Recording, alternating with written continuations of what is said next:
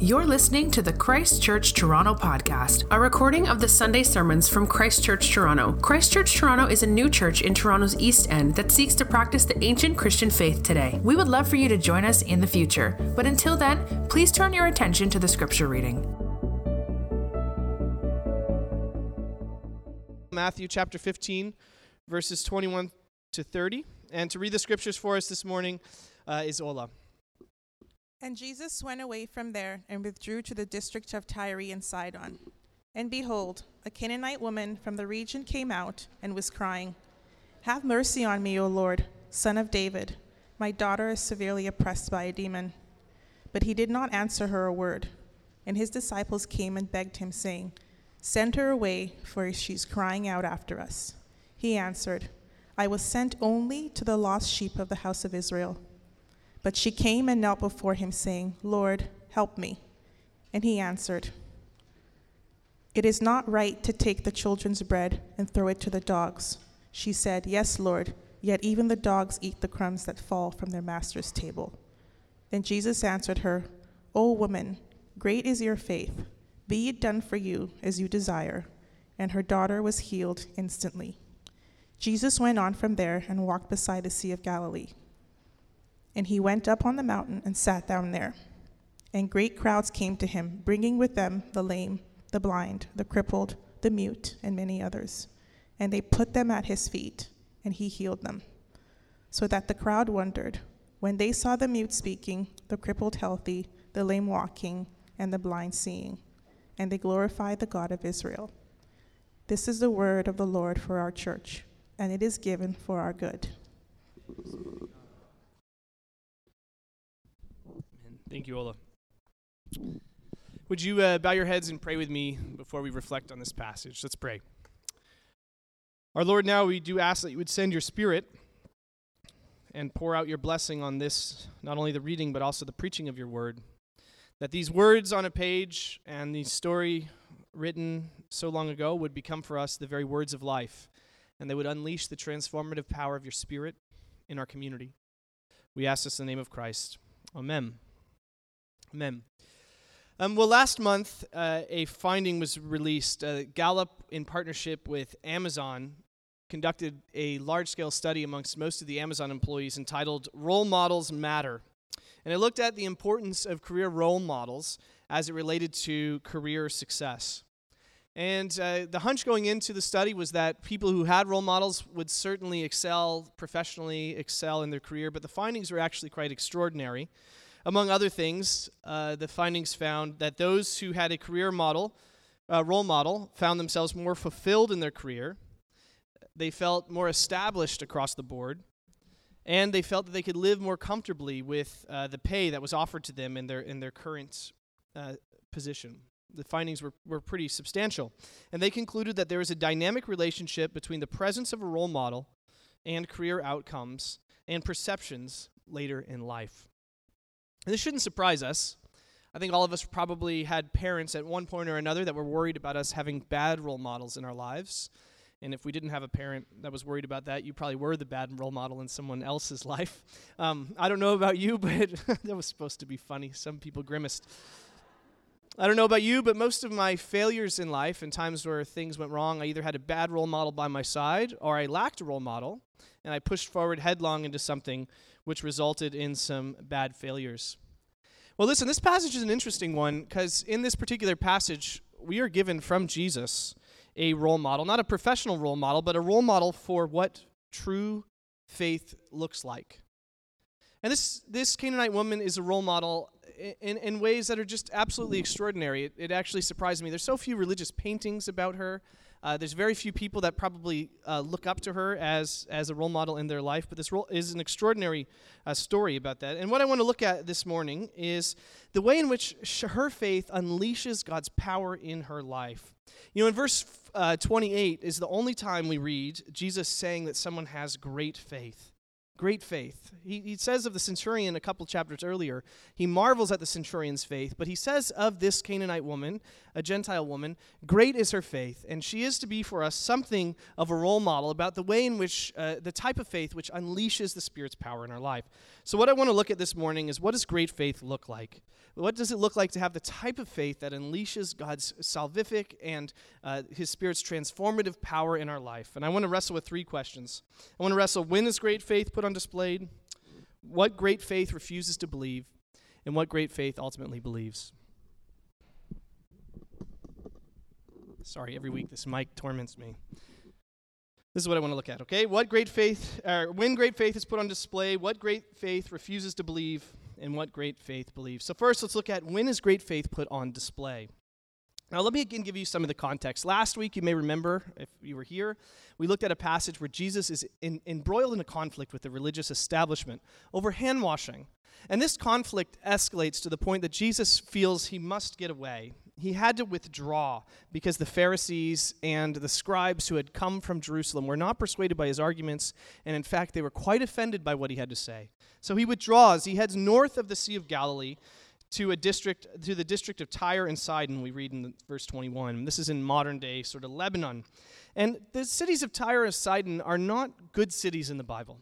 They're cities uh, that we read will experience God's judgment. The prophet Isaiah and many others describe these cities as idolatrous cities, wicked cities, that God's judgment will one day come. And as he enters into this region, sort of at the very outskirts of the territory of Israel and really intruding into territories outside of Israel, he encounters a Canaanite woman. Now, I don't have time to share with you the sort of backstory of who the Canaanites were, but these were the people who originally inhabited the land that God's peop- God promised to his people. And they were people who, through things like child sacrifice to Moloch, uh, God's judgment came upon them. And God's people were to drive them out and take over the land as, as, a, as a foreshadow of or a preview of the final judgment that will come when the end of history wraps up. And the Lord's people did not fully cleanse the land of the Canaanite people. I know this is hard for us to hear in modern society. And they continue to be a, a, source of difficulty in the life of, of God's people. And yet, here we have a woman from a region which is repeatedly said to be under judgment, from a people who, in some senses, were the ultimate judged people in the Bible, the people, it seems, who were plagues to God's people. Here we have this woman who somehow hears of the work of Jesus and learns something about him because she comes to him, and how does she address him? She calls him the son of David. Now, we know uh, from the situation that she's absolutely desperate because her daughter is plagued by a demon. Now, some of you, you hear demons and you say, okay, we've got cleansing of lands and demons. I'm going to check out. This, these are the kinds of stories that say this is why Christianity is fading in our society. Let me just push back at you ever so slightly. You know, there would be a time and a place in which we would say demonic possession is utterly absurd, but I don't know that we'll be there much longer. The, the, the collection of evil and the way evil impacts people is, is causing some people to believe is there a cause greater than just uh, purely mental disorder and just purely uh, sort of lack of education? Isn't there something greater behind collective evil? We learn in actually in Mark 9 when someone's demon possessed, it's not so much uh, the pictures you have maybe of Rosemary's daughter, of her sort of crawling up the stairs backwards by virtue of being demon possessed. We learn in Mark 9 that another child was demon possessed, and what the demon did to the child was, was brought upon them self destructive behaviors, throwing them into fires or throwing them into waters, trying to kill them. So we don't know exactly what's going on, but this woman is in an absolutely desperate, desperate situation. Her daughter is being plagued by a demon, and she hears of the work of Jesus. And that thin veil that exists between the pain of a child and the pain of a parent, you know, is, is ever present in her life. She's feeling the pains of a daughter who's possessed by this demon, and she is persistent. She has to get to Jesus. You know, think of Liam Neeson and Taken, right? Don't mess with someone's kids. You'll see a whole nother level of persistency. She's in a desperate situation. She's aggressively going after Jesus. She must get to him for the sake of her child. And I want to ask this question when is her great faith put on display? Is it put on display just in the midst of her desperation?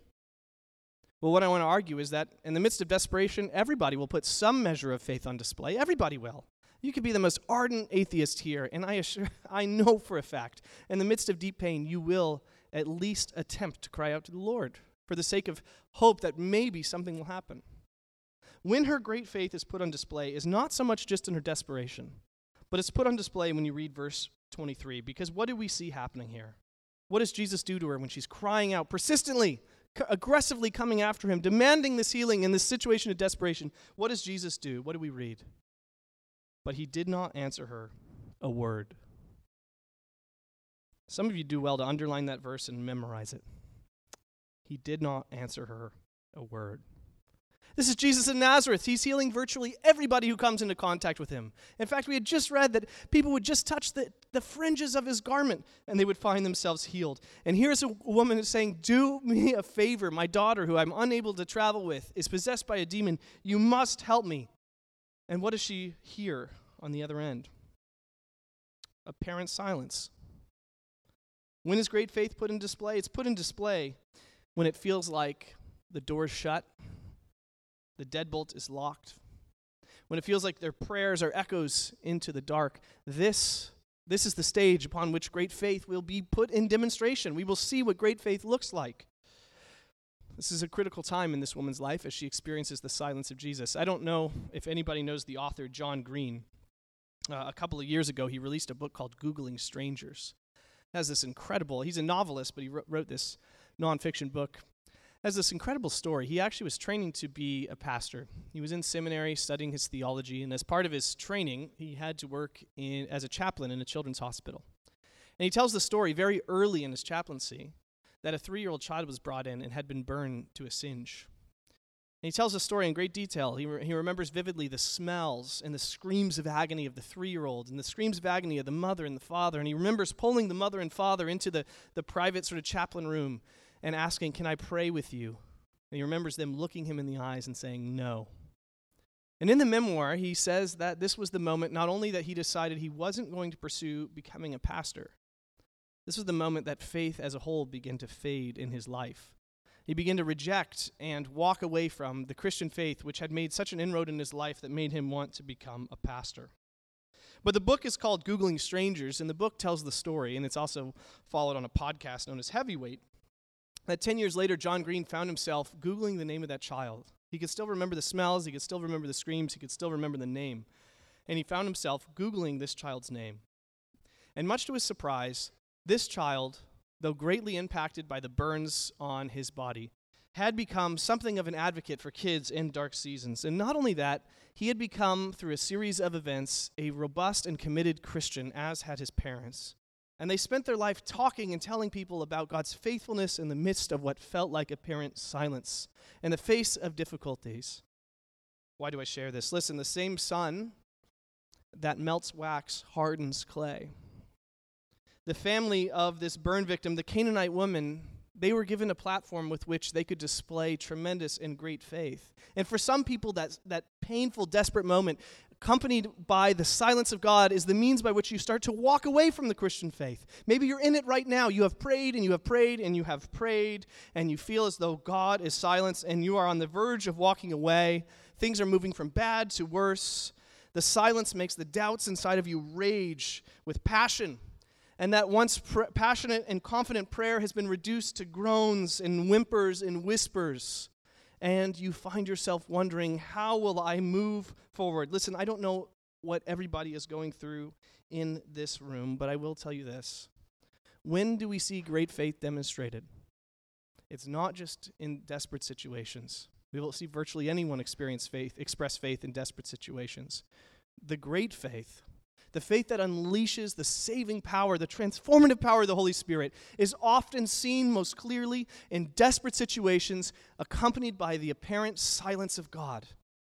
And that's why this Canaanite woman is given to us as a model of what true and deep and robust faith looks like. The silence of God, a child that seems like they're just never going to come back a sickness that came out of nowhere and it seems like it's moving from bad to worse. The prayers, once they start to fade and you feel the silence of God in your face, feel like you're praying into an echo chamber, this is the place, this is when great faith is put on display. But next, let's ask what does great faith refuse to believe? This is actually in, in, you know somewhat difficult story. I spent quite a bit of time reading about it. The Canaanite woman pursues Jesus, and in her crying and in her ag- agony, Jesus is silenced. He gives her he responds with silence towards her, and she's creating quite the commotion, quite the scene. So much so her disciples were like, "Man, Jesus, can't you just heal this woman and get her out of here?" Like she's becoming a bit a pain in the neck. Please just just get rid of her. And Jesus answers and says, "Listen, I was sent by my Father to the lost sheep of Israel."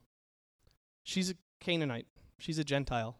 Now, Jesus isn't saying these people are totally, you know, horrible human beings, they must disappear, but he's saying that the Father had given him a very clear mission, and that was to gather up the lost sheep of Israel, to feed uh, the, the descendants of Abraham, that they might fulfill, that he might fulfill all the promises God had given to them, and that they then might become a blessing to the nations. But he's saying, This isn't the time. I'm sent to the lost sheep of Israel. But the disciples can't stop her. She is persis- persistent she comes down into a position of submission, of worship, and she said, Lord, Master, help me. Now, how does Jesus respond? It's almost offensive, especially to a Toronto ear. He says to her, as she's bowing before her in utter desperation, It's not right to take the children's bread and throw it to the dogs. No, I'm not 100% sure why he calls her a dog. He uses a diminutive for dog, so small dog, maybe household dog. It's, I, don't, I don't believe it to be a racial slur, but it does seem to be a description th- that the Jewish people at the time had given towards the Gentiles, referring to them as dogs, these unclean animals that sort of scavenger for meat. He responds this way. But what's most amazing is not just that Jesus says this to her, but what immediately comes out of her mouth. Look at it in verse 27. How does she respond? She says, Yes, Lord. Those are the first words that come out of her mouth. She agrees. She agrees with this assessment. What is she saying? Don't speed past this. Listen, Jesus is giving her an illustration. He's giving to her a parable. He's, he's saying this, you know, um, imagine you came to my house and you came and you brought over a great dish. Uh, you brought over, let's say, the greatest of steaks, and we cook them. And as soon as they're cooked and ready to go, we start the meal ceremony, we say our prayer, and then I cut the steak and I immediately feed it to my dog. How would you respond? you would say, What in the world is wrong with Pastor? Why is Kyle like this? Why would he give the dog the food first? I understand maybe the leftovers. Maybe the scraps on the side you'd give the dog a little bit, but starting the meal by giving, what in the world? Why would you assume a dog is worthy of the same status, the sort of same feeding as the human beings? She enters into the story that Jesus is saying, and she agrees with it. She says, Listen, I make no excuses. I don't want to exaggerate. I'm not a descendant of Abraham. And in one real sense, I'm not worthy for this prime seat at the table. I'll agree with the, the parable that you're giving, Jesus. And this is what is so incredible. This is what she refuses to believe. She refuses to believe that Jesus owes her this healing. She will not give in. He does not owe her a healing, and she knows it. She refuses to believe she deserves it. She says she is unworthy. And this is a marker of true faith, of great faith. A great faith that says, I am not worthy for you to come and act in my life, for the transformative power to come and be experienced, of your salvation to come. I am not worthy. There's nothing I've done to hold you in my debt. Listen, so many of us, in the face of the silence of God, what do we do? We start to reason with God, and what our arguments look like? They look like we indeed are worthy. Lord, I have given so much money to good causes. I've gone out of my way to be nice to those people who are persecuted by society. Lord, I have been faithful. I've shared my faith. Why are you silent to me? I deserve your attention, is not so subtly what we're saying to the Lord. Give me what I need. Look at me, Lord. I have been good. Why do you not do what I ask? Not this Canaanite woman. She doesn't go before the Lord looking inside of herself and saying, I deserve a seat at the table. She doesn't think for a second that God owes her anything. And this is a mark of great faith. The ability to, to pursue the Lord in the midst of silence while also loudly saying, I am not worthy, Lord. There is nothing inside of me that is worthy. There's not a hint of pride in the way she comes before Jesus. She agrees with his assessment. This is what she refuses to believe. She f- refuses to believe anything inside of her is worthy of the Lord's attention, of his salvific power. If this is what she refuses to believe, what does she believe, though? If she just said, Listen, I'm unworthy, she'd quit pushing forward. She'd say to her daughter some days later, I gave it a fighting chance, but when I thought about it, I'm a Canaanite woman. Maybe she spent most of her life worshiping idols. Maybe she's a recent convert. She said, There's just nothing inside of me that was worthy of the Lord acting this way. And in despair, she would have turned and walked away. But what do we read her doing? She enters into the parable. She reasons with Jesus inside of the parable, okay? I mean, this is incredible. Jesus has been giving these parables. His disciples never understand them. Certainly, the religious establishment don't understand them. But she enters into the parable, and what does she say to Jesus? I mean, this is incredible.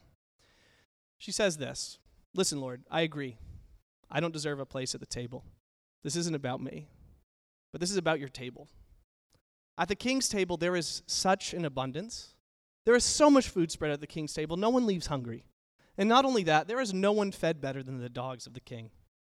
So at least let some scraps fall off the side to me. I'm not worthy. But your table is so abundant. May I have some of it, please? This is incredible, and this is what true faith believes.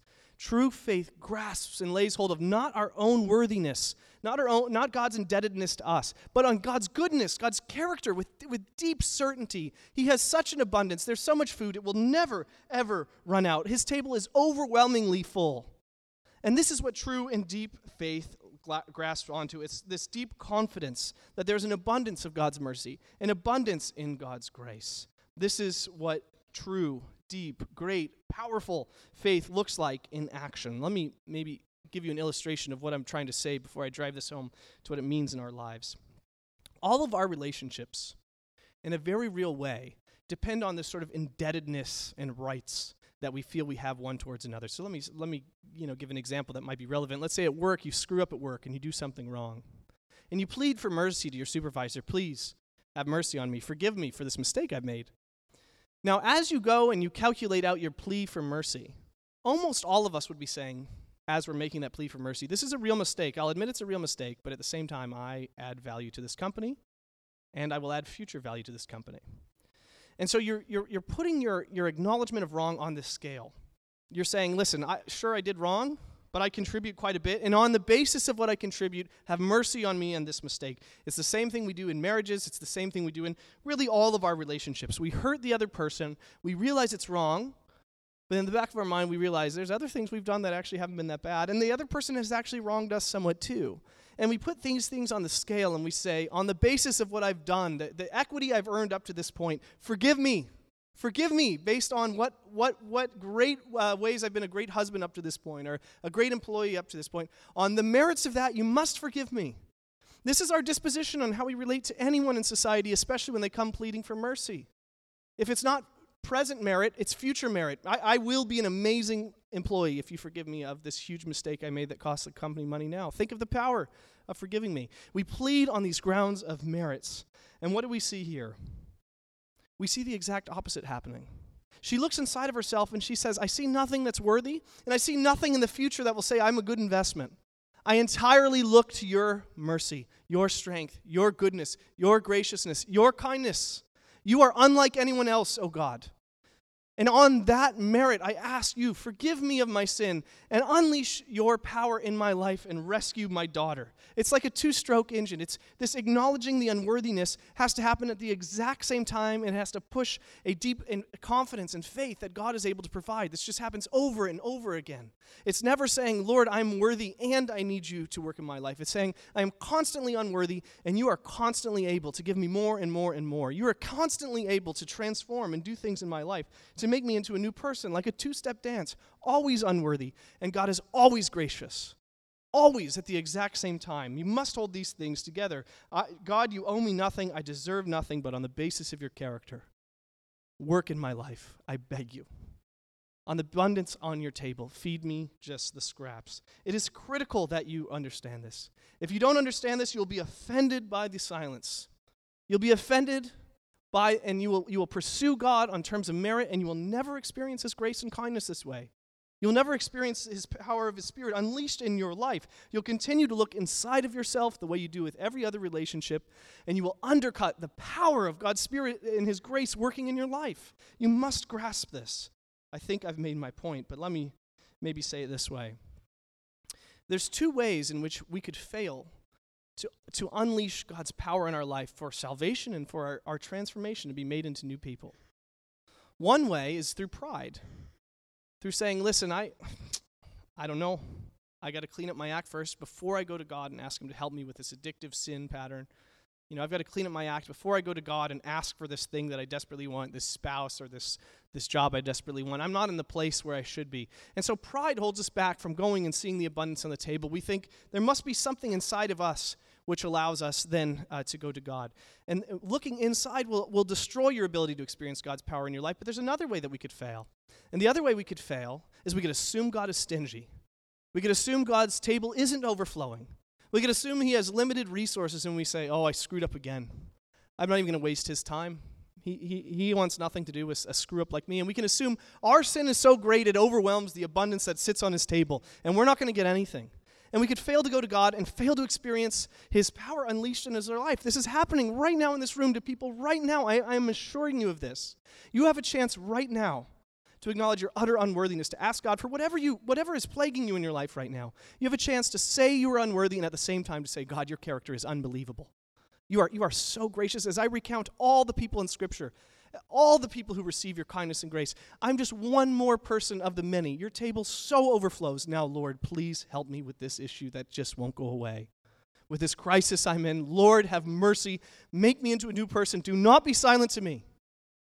This is an opportunity that stands before all now, and this Canaanite woman is being for us a model of what true faith looks like.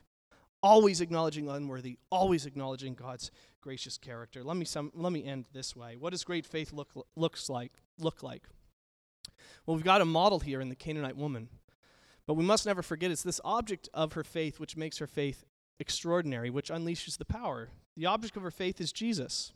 And this Canaanite woman at this time could never have known she could never have known that in the midst of silence, she has even more reason to push forward towards Jesus. Because one day Jesus will hang on a cross, paying for the sins and consequences of your and my behavior, all who put their faith and trust in him.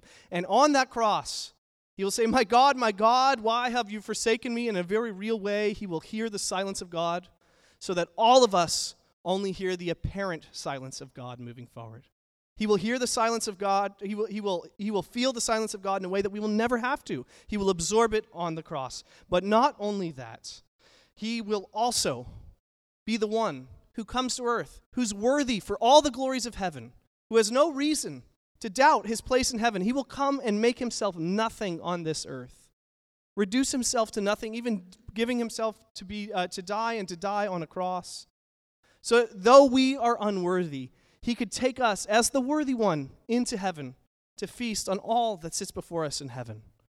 And not only that, there's great confidence that she could have, that she'll soon have, when she finds out that not only did he die on the cross for her, experience the silence of God for her, mark himself as unworthy though he was worthy, he also was resurrected from the dead so that death will never touch him again. And God, in his faithfulness, ushered in the power of new creation into the world through this work of Jesus. What does great faith look like? Well, right now, some of you have the opportunity to put it on display for all of us to see.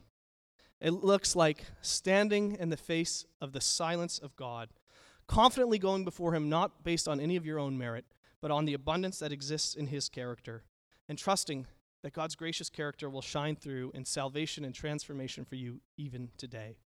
This is the hope of our gospel. Trust this Christ. Be like this woman. Let's pray. Our Lord, we thank you for this Canaanite woman, a woman who one day I do hope we get a chance to meet.